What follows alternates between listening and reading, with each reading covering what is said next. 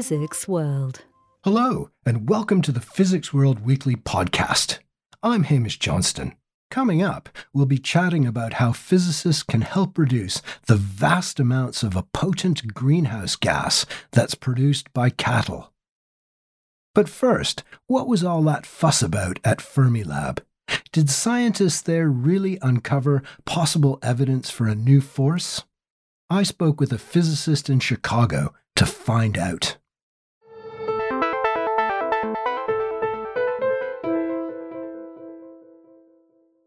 Particle physics hit the headlines recently when the muon G 2 collaboration at Fermilab announced that its latest measurement of the muon's magnetic moment disagrees with that predicted by the standard model of particle physics. While the discrepancy is at 4.2 sigma, below the 5 sigma usually required for a discovery in particle physics, it could be pointing to the existence of a new force or other physics beyond the standard model. I'm joined down the line from Fermilab by Sam Grant, who's a PhD student at University College London and has worked on G 2 for three years. Hi, Sam. Welcome to the podcast and congratulations for being part of this exciting measurement. Thank you. And thanks so much for having me on. It's great to talk to you. So, Sam, can, can you just give us a, a, an explanation of, of how the experiment works and what exactly was measured? Sure. So, uh, the muon G 2 experiment involves taking a beam of things called muons, which are objects much like electrons, but around 200 times heavier, and sending them in a circle through a very large magnetic field in something uh, which we call a magnetic storage ring. In our case, this is about seven meters in radius as the muons make their, their way round and round the ring, they actually behave like little bar magnets due to a property called spin, which gives them their own little magnetic field. And so they wobble or precess in the ring's magnetic field, much like a gyroscope or a spinning top. And it's this wobble or this precession which is what we're interested in. So, how exactly do, do we measure the wobble? Well, muons are unstable particles due to being uh, so heavy. So they actually decay into electrons very rapidly in a matter of millions of a second. When this happens in our storage ring, these decay electrons fall out of orbit and into the detectors which instrument the interior of the ring. And the decay electrons that have the highest energy actually carry information about what the muons were doing at the time of decay. Specifically, they tell us the orientation of the muon's internal magnet at the time of decay. So with this, we can actually make an extremely precise measurement of the rate at which the muons were wobbling in our magnetic field. And this tells us the strength of the interaction between the muon's internal magnet and our uh, external magnetic field generated by the storage ring. This, the strength of this interaction is what we call the muon magnetic dipole moment. And uh, at Fermilab, we've measured, made a measurement of this, which is so precise at less than one part in a, in a million, sorry, that it's comparable to measuring the length of a football field to within the width of a single human hair. So it's an amazing achievement, and it's been uh, it's been great to be a part of it. Wow, that, that is an amazing measurement that you've made. And, of course, the really interesting thing about this is that it doesn't agree with, with the standard model prediction. Uh, uh, what are the implications of this discrepancy? The, the exact reason for why it diverges from the standard model is not known, which is the reason why it's so interesting. I can give you an idea about the mechanism which would allow such a discrepancy to manifest itself. Uh, which is called the uncertainty principle. So, this is one of the many strange features of, of quantum mechanics. And it actually tells us that even what we would consider to be empty space is actually seething with a sea of, of so called virtual particles, which pop in and out of existence pretty much as they please. And these virtual particles can and do get involved uh, when the muon interacts with a magnetic field and actually change the strength of the muon's magnetic field and therefore change the rate of precession. To backtrack a little bit, uh, we describe this rate of precession or the speed that the muons are wobbling with a number called the G factor, which is the gyromagnetic ratio. So to backtrack just a little bit, we describe the rate of precession or the speed that the muons are wobbling with a number called the G factor or the gyromagnetic ratio. So when you calculate G with no consideration of this extra sea of, of quantum weirdness, G comes out to be exactly 2. However, when you start to factor in all the other possible interactions from virt- virtual particles, you find that the G factor has increased by a small amount. So the muons are wobbling just a touch faster than before. And it's this little extra bit added onto G, which is G minus 2, which is the part that we're interested in. So if your value of G minus 2 from theory does not match experiment, it means that there are some additional exotic interactions taking place which cannot be a part of the standard model. Uh, it means that there is something in nature which we, we don't understand. This could be a new particle, it could be a, a fifth fundamental force. Time will tell. But at the moment, it's sort of like a loose thread in the standard model that you can pull on and see what you can unravel. So, so the idea is that um, that, that the muon is is somehow interacting with with particles that we don't know about, particles that aren't described by the standard model, possibly involving forces that we don't know about um, that aren't described by the standard model. That's exactly it. Yeah, there there's some there's something else that's popping out of the vacuum that's interacting with the muon and uh, and and changing its its interaction with a magnetic field. So our, our measurement doesn't tell us exactly what this is. It just tells us very precisely by how much it's happening. So you could say it's it's indirect evidence of new physics at the moment. And I mentioned in my introduction this this business of of five sigma that um, you, you, know it doesn't exist in in particle physics until you hit five sigma. Is it going to be possible um, at Fermilab to to get this measurement over the five sigma threshold, or are we going to have to wait for a new experiment to come online. And, and I think there's a new experiment coming up in Japan, isn't there? Yeah, there is. There is another, uh, actually, the sixth iteration of the G minus two experiment in at J-PARC in Japan, which is uh, going to be very exciting. But uh, at Fermilab, we we will be able to push over the the five sigma threshold. So maybe to explain what this is a little bit, the significance of this kind of measurement is governed by the number of standard deviations or sigmas which separate measurement and theory. And uh, this, this, this actually depends on the size of our experimental error bar. And at the moment, our error bar uh, arises mostly from our statistical uncertainty.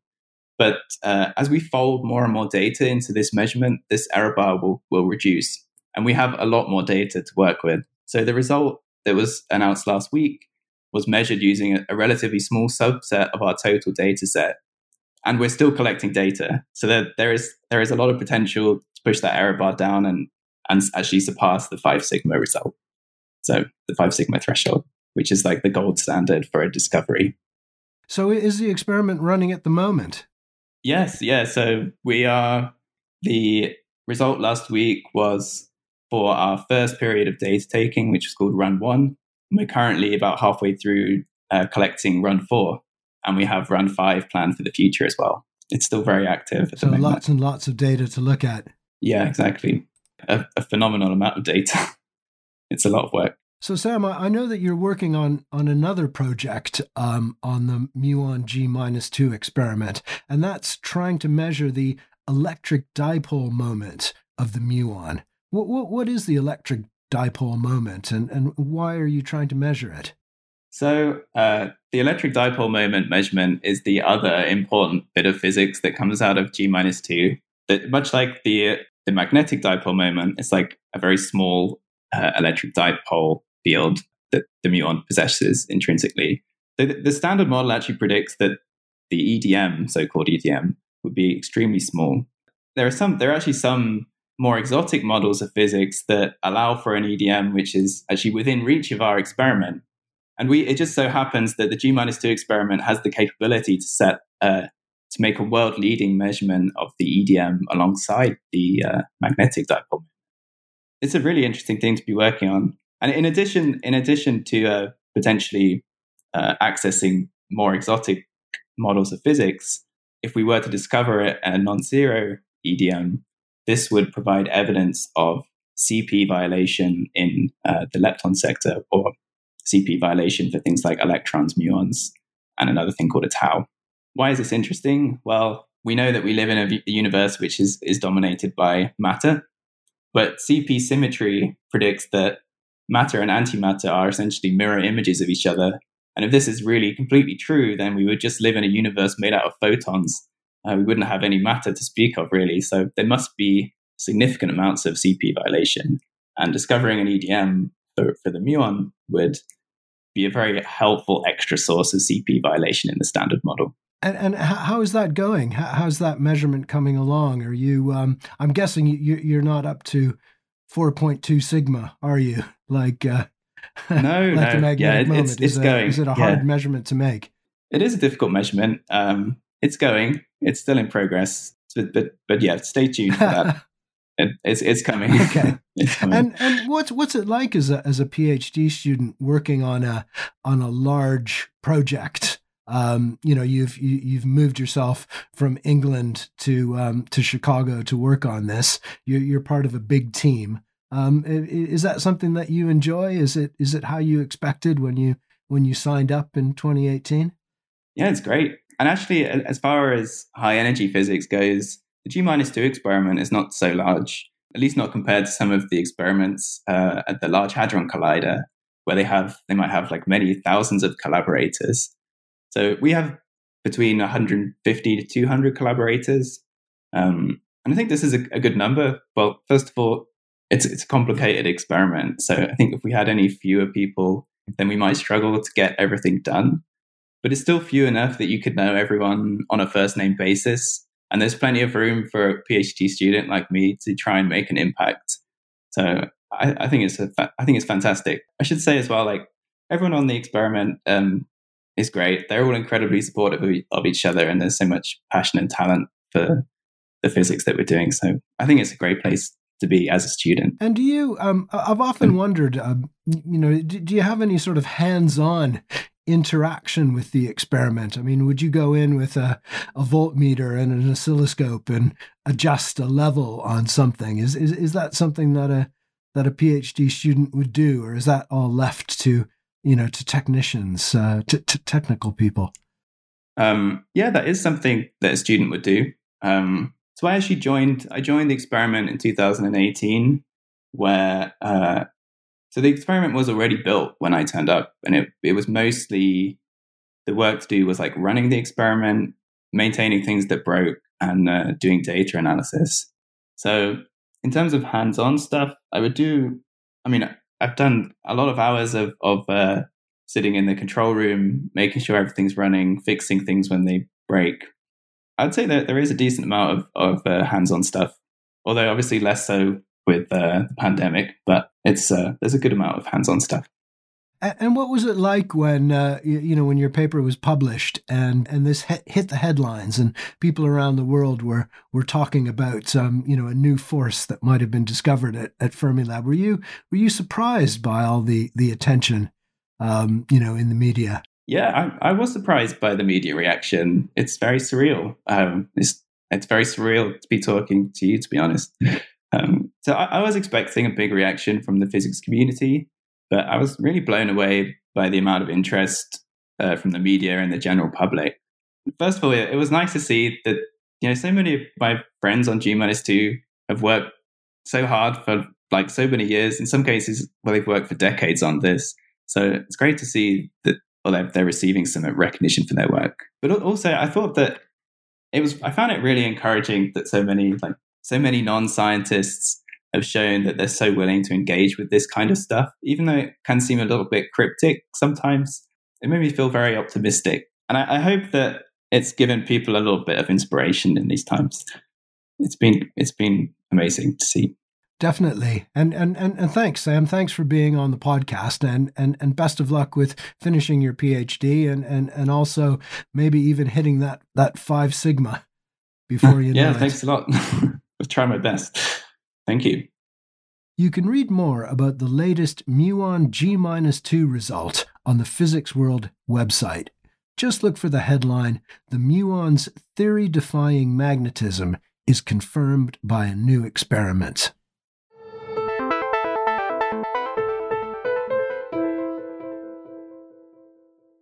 cutting methane production from livestock is an important way that we can reduce greenhouse gas emissions. Physicists are playing a role by developing ways to measure emissions from cattle.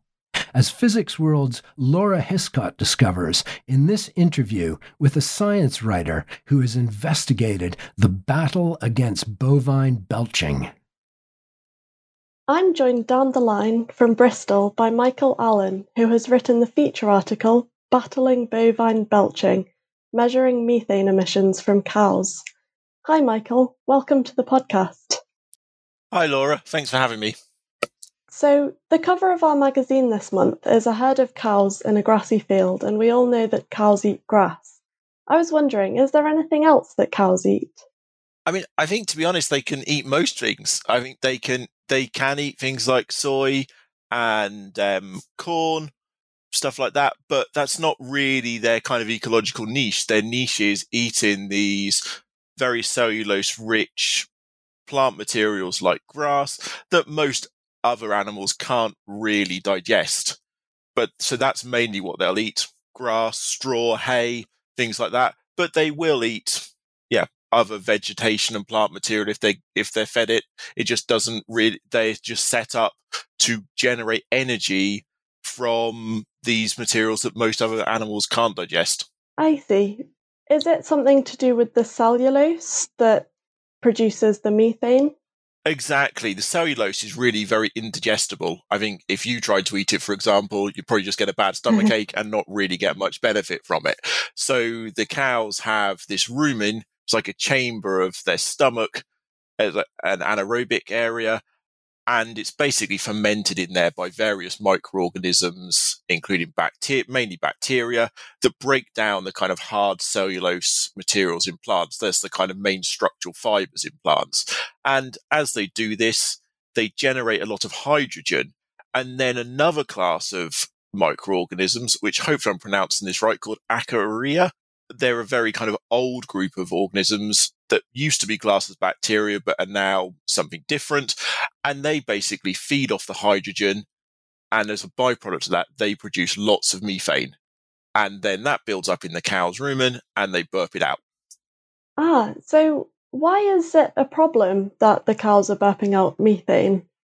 Well, they produce a lot of it. I mean, I think about 95% of their methane production is produced through burping. The rest comes out the other end.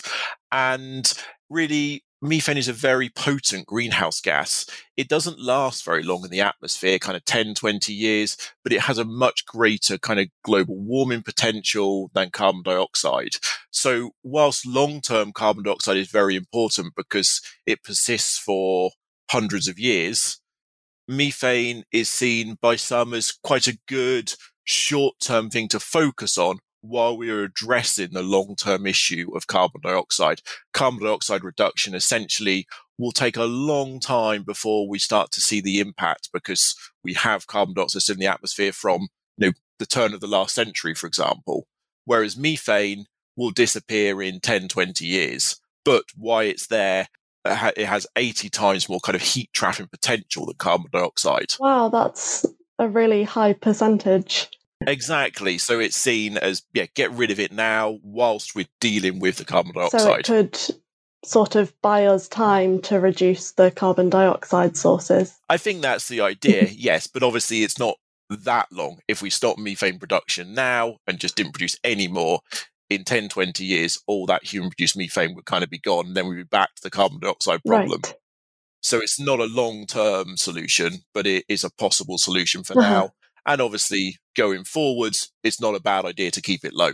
So, since this is the Physics World podcast, I'm interested to know how physicists are helping to tackle this issue. Well, I guess the main point really is how do you make cows produce less methane? And then, and where the physicists come in is how do you measure how much methane they're producing? Right so that's that's where the physics comes in really it's the measuring of the methane production to see if the techniques you are using to cut it down are working or not ah, so how do physicists help to measure the methane emissions well I mean, ma- mainly, like measuring most gases, they use spectroscopy type instruments, so lasers that measure the molecules in the gases that come out of the cows. But the traditional ways of doing this are quite labor intensive. They'll use handheld devices that they can point at a cow's you know, nostrils um, they put them in things called respiration chambers. So the cow will sit in there. Well, it can be for a few hours, even a few days, and they measure the air that comes in and out. But these really focus very much on the individual animal. There are devices which I think are called GreenFeed. It's like a trough that has spectroscopy devices in the in the bottom of it. You put food in it, the cow goes in, and while it's eating, it breathes out, it burps, and you're measuring the production. You're measuring the methane output. But again, you're focusing very much on individual animals. And you, so you can imagine trying to measure and get a very good figure for every single animal in your entire herd is going to take a lot of time and a lot of man hours and people. So what people are looking at is are there ways to measure this on a larger scale? So some of the people I talked to have been using things like drones and they use these for measuring methane production from places like cities, fracking sites, um, or natural kind of methane seeps. And they've also just been experimenting about whether or not they can use them to measure it, measure them from cows. And it's been works particularly well when the cows are being milked or they're being fed inside because you kind of create like a box, the barn that the cows are in, and you can kind of focus your attention on the gas that is coming out of that. You fly the drone downwind and it measures the kind of differences and changes in the methane flux and some very clever kind of maths and modeling to give you an idea of the overall production from the herd. But other people are using various laser based devices that will scan the field and they basically measure the methane that is kind of coming up off of the field, off the ground. And there's also people using kind of, again, laser based uh, dual frequency combs, and they will put one on one side of the field and one on the other. And the idea, I guess, is that you would set it up roughly with the prevailing wind direction. So you measure the methane that is flowing in from one end and then the methane that's flowing out to the other side. And that gives you an idea of how much the cows are producing. So the idea really is to get these kind of whole herd measurements but it's also kind of complicated because that's good in some scenarios, but in other cases, you might want to know what very specific cows are doing, which is where the older techniques come in. Wow, so there are lots of different methods with different advantages then. Exactly, yes. I mean, I think when it comes to breeding, for example, you want to be able to check individual cows and you want to see, well, this cow was produced by, you know, these two parents and what effect has that had on its methane production? But when it, but I think the idea of measuring the whole herd really comes down to probably slightly more long term thinking of monitoring whole herds further down the line once you've perhaps had a larger breeding program or just to see what farms are doing and how they are achieving methane reduction if it is working or not. At the moment, they tend to measure a small number of cows and then create models that can be applied to the whole herd But as often is the case these things, does that model work? That's kind of the question. And these whole herd methods can kind of help analyze these models and kind of check that they do work properly. So, speaking of reducing the methane emissions that um, we measure via these different methods, are there any ongoing research projects into various methods of reducing methane emissions? Yes, yeah, so there seems to be two big ways to look at that. One is breeding, and the other is essentially food. So, what the cows eat. And breeding is really, there are certain types of, it's basically you're trying to maximize the amount of protein produced by the cow. So, the milk or meat per kilogram of food. So, the more protein it produces, you know, the more efficient it is, basically. And that there are various different breeds of cows which are renowned for being particularly good at producing meat or particularly good at producing milk. So it's about breeding those different varieties to create a super efficient cow for the environment where you are. But also, like with us, cows have a kind of microbiome that seems to be very specific to individual cows. So one person I spoke to explained to me that if they kind of clean out the rumen and remove the the microfauna there and put the microfauna from another cow in, in three, four, five weeks, the cow will go back to having the same microfauna that it had previously. So there's something in the cow's genetics that kind of helps maintain a very specific microfauna in its rumen. So there's an element of breeding as well to produce cows that I guess what they're trying to do is produce cows that that balance this kind of fermentation with the level of methane production. Wow.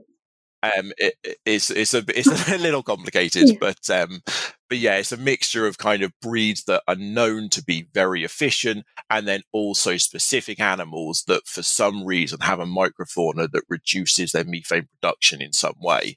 That's really interesting that they go back within just a few weeks to their initial uh, microbiome.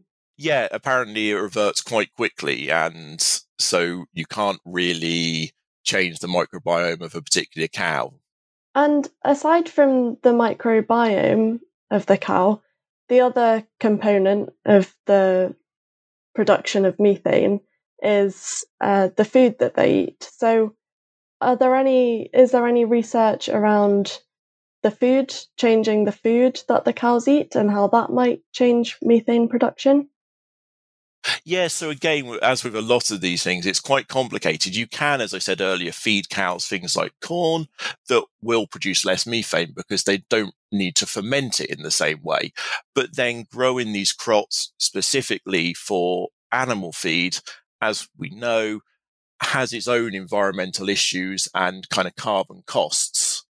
Turning farmland or non farmland over to kind of feed production isn't necessarily the best way to go about it. And you're also shifting away from this good niche that the cows have, which is using up kind of grassland, but also kind of waste farming material that they can eat. So so that's one way to do it, but it's not considered by some to be hugely sensible because of the carbon costs that are created elsewhere. So the other thing that people are looking at is essentially feed additives.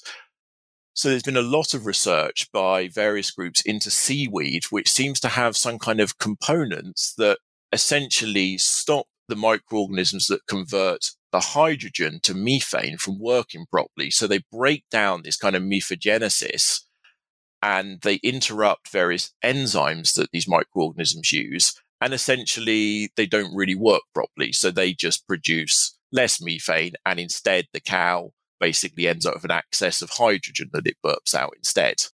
And there's been some incredible results of this. There was a paper out uh, last month in PLOS One, which found using red seaweed that you could get around an 80% reduction in methane production. Wow and basically all they do is they just drop they just freeze dry the seaweed and it and then kind of break it up and they just sprinkle it on the in with the feed. So the cows aren't really eat well they are eating it but it's not really kind of a food for them. It's just an additive that's added to their normal feed.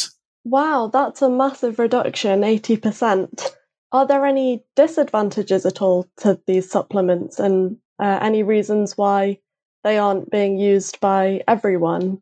Yeah, so as well as seaweed, there are a few other additives. There's a Swiss company which has been using a, a garlic based additive, and they claim around about a 40% reduction in methane. And I'm not really sure about disadvantages. I don't think there are any that have been found from the point of the cow. But with all these things, there's the question about how you scale this up. Growing garlic perhaps isn't so difficult, but farming enough enough seaweed to feed to add to the feed of all the cows in the world probably presents some logistical challenges. Yes, and are they expensive at all?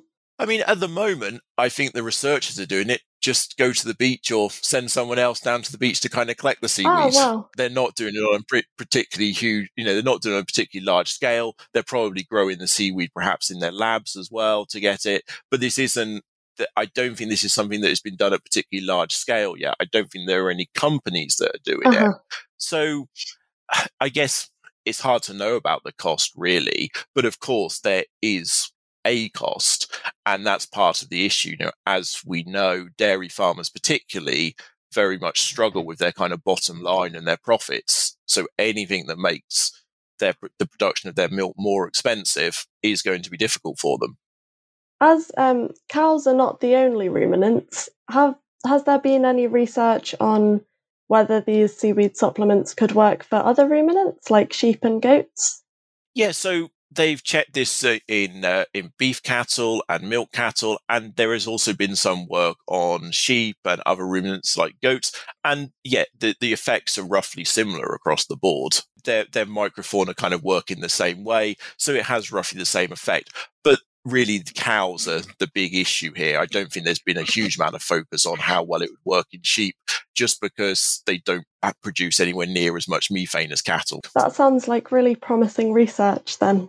Yeah, I think so. Yeah, I think just the big question is how to scale it up, how to produce enough seaweed to do it, or I guess perhaps pro- artificially produce the compounds in the seaweed that, that are having this effect.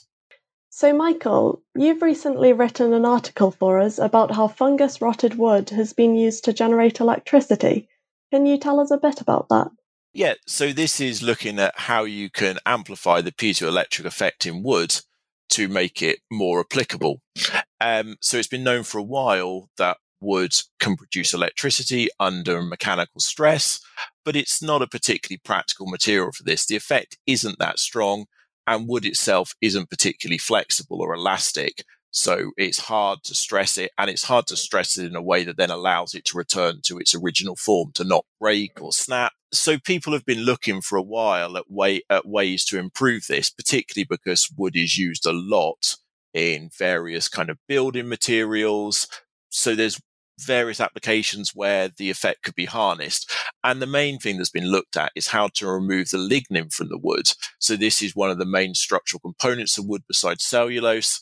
And people have found that if they use aggressive acids to dissolve the lignin, they're left with a cellulistic framework that is much more flexible and elastic than the original wood. So it can be flexed and bent and squashed to produce electricity. But the previous work has used very aggressive chemicals for this, like I said. So the latest work I talked about was looking at um, more natural and environmentally friendly ways to do this. So they experimented with wood rot fungus and they found that essentially it has the same effect as the acid. If you leave the wood sat in, sat infected with this fungus for around 10 weeks or so, it dissolves the lignin but leaves the cellulose intact. So again, you're left with this kind of more flexible, squidgy material. Wow, what applications might there be for fungus rotted wood that can generate electricity? Well, there's a few different things that people have looked at. Uh, people have looked a bit at using it to power wearable technologies, so creating very thin slices of the material that you could wear on your skin. And as you move and your skin flexes and shifts, it generates electricity that could power some kind of sensor. I guess for biomedical type applications, things like that. But I think what people are really interested in is its potential as a piezoelectric building material. So wooden floors are very common. And the idea is that in buildings, you could have wooden floors that as you walked across them and apply that mechanical stress and generate electricity, you could capture that electricity. You could store it and use it to power the building. And this would be particularly useful in large public spaces, large buildings that have a lot of footfall. And yet people believe that it could be possible to use some kind of piezoelectric flooring material like wood to capture that energy as an alternative to things like solar panels and other way and, and other things that are used to cut for buildings to generate their own their own energy. That sounds really futuristic. Yeah, they're not that close to being able to do that yet. Um, in the latest work they looked at, they were using small, kind of one and a half centimeter blocks of wood that they could squeeze to turn on and off LEDs, power small kind of uh, liquid crystal displays, things like that. Um, so yeah, I think we're a reasonable way off from wooden floors that can generate their own electricity the work also focused on kind of balsa wood, which isn't a hugely common building material, but works well for this because of its um, structural properties. So now the researchers are moving on to investigate how well it would work in other more commonly used woods such as pine. Thank you for telling us about that. You can read more about this on the Physics World website. Just look for the headline Fungus turns wood piezoelectric, allowing it to power LEDs. Look out for Michael's article about methane detection in the features section of the Physics World website. Thanks for being on the podcast, Michael. That's okay, Laura. Thanks for having me.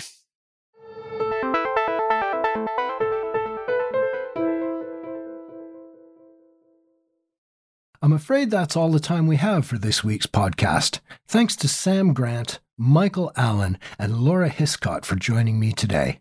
And as always, a special thanks to our producer, Callum Jelf.